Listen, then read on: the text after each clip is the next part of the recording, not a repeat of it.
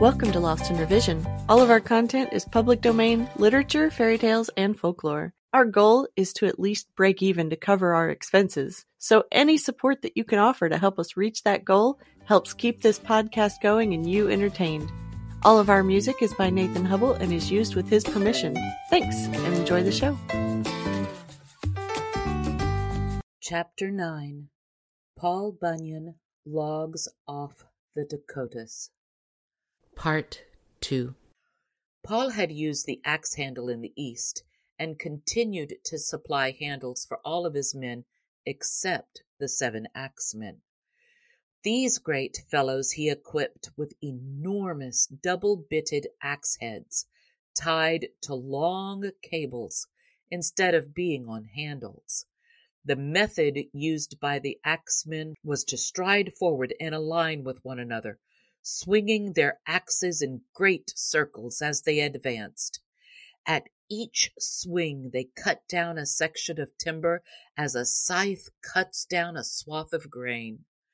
Since the trees all leaned so that they fell evenly and didn't get tangled together, the gangs that followed the axemen made fast progress in cutting the fallen trunks into the proper lengths for logs and piling them for skidding to the river. Paul occasionally got out his three mile crosscut saw, and with the little chore boy holding down the other end, he also felled vast stretches of the leaning pines. He had so many other things to look after, however, that he worked with his saw only part of the time, trusting to the seven axemen to do most of the felling, and well did they live up to his faith in them.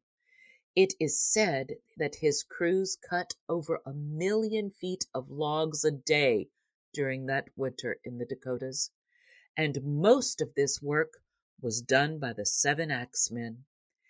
Each of the axemen had five fleet footed helpers who did nothing but carry dulled axes back to camp and bring out fresh, keen ones again.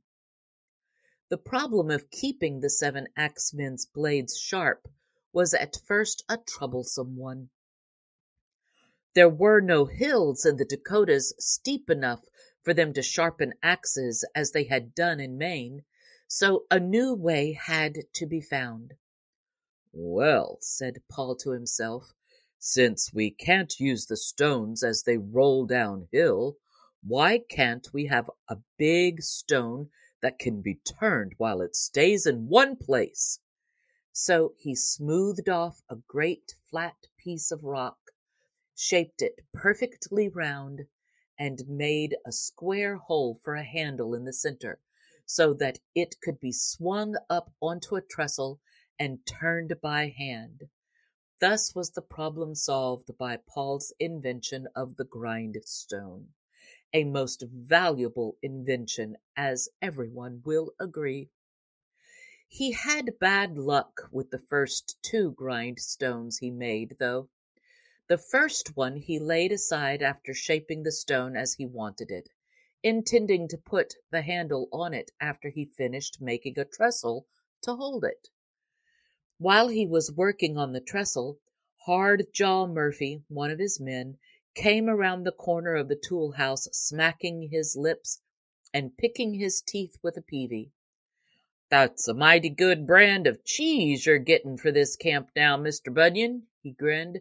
I just found a whole cheese back yonder apiece and ate it all up.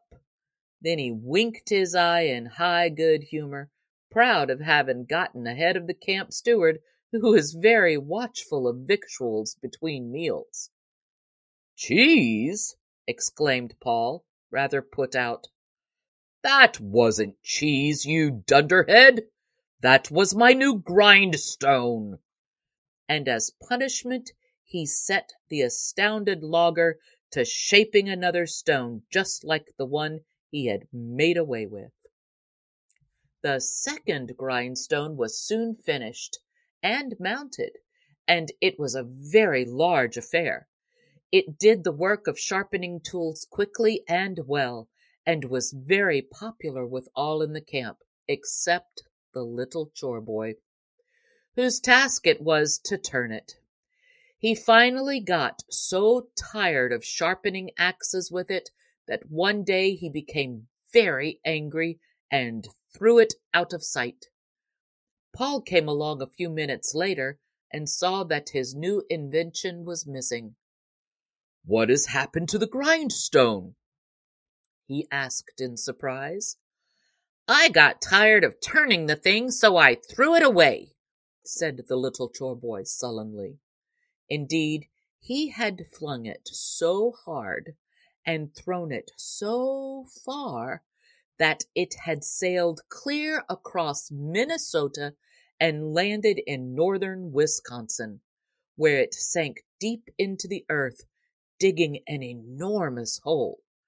The great scar it made when it fell later filled with water and became Grindstone Lake, as anyone can easily see from a map. Oh, well, it doesn't matter very much that it's gone, said Paul, his eyes twinkling. It was getting too small to do the work anyway.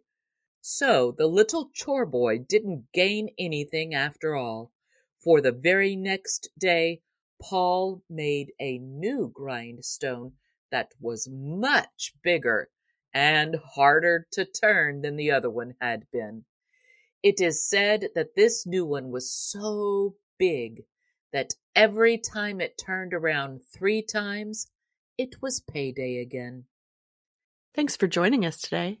Check us out on Patreon. You can help us meet our small goal of breaking even and covering our expenses. Your support helps pay for all of the things that podcasting requires and helps keep this show alive and growing. If you can't afford to support us financially, go give us a good review, subscribe or follow, and share with your friends and family.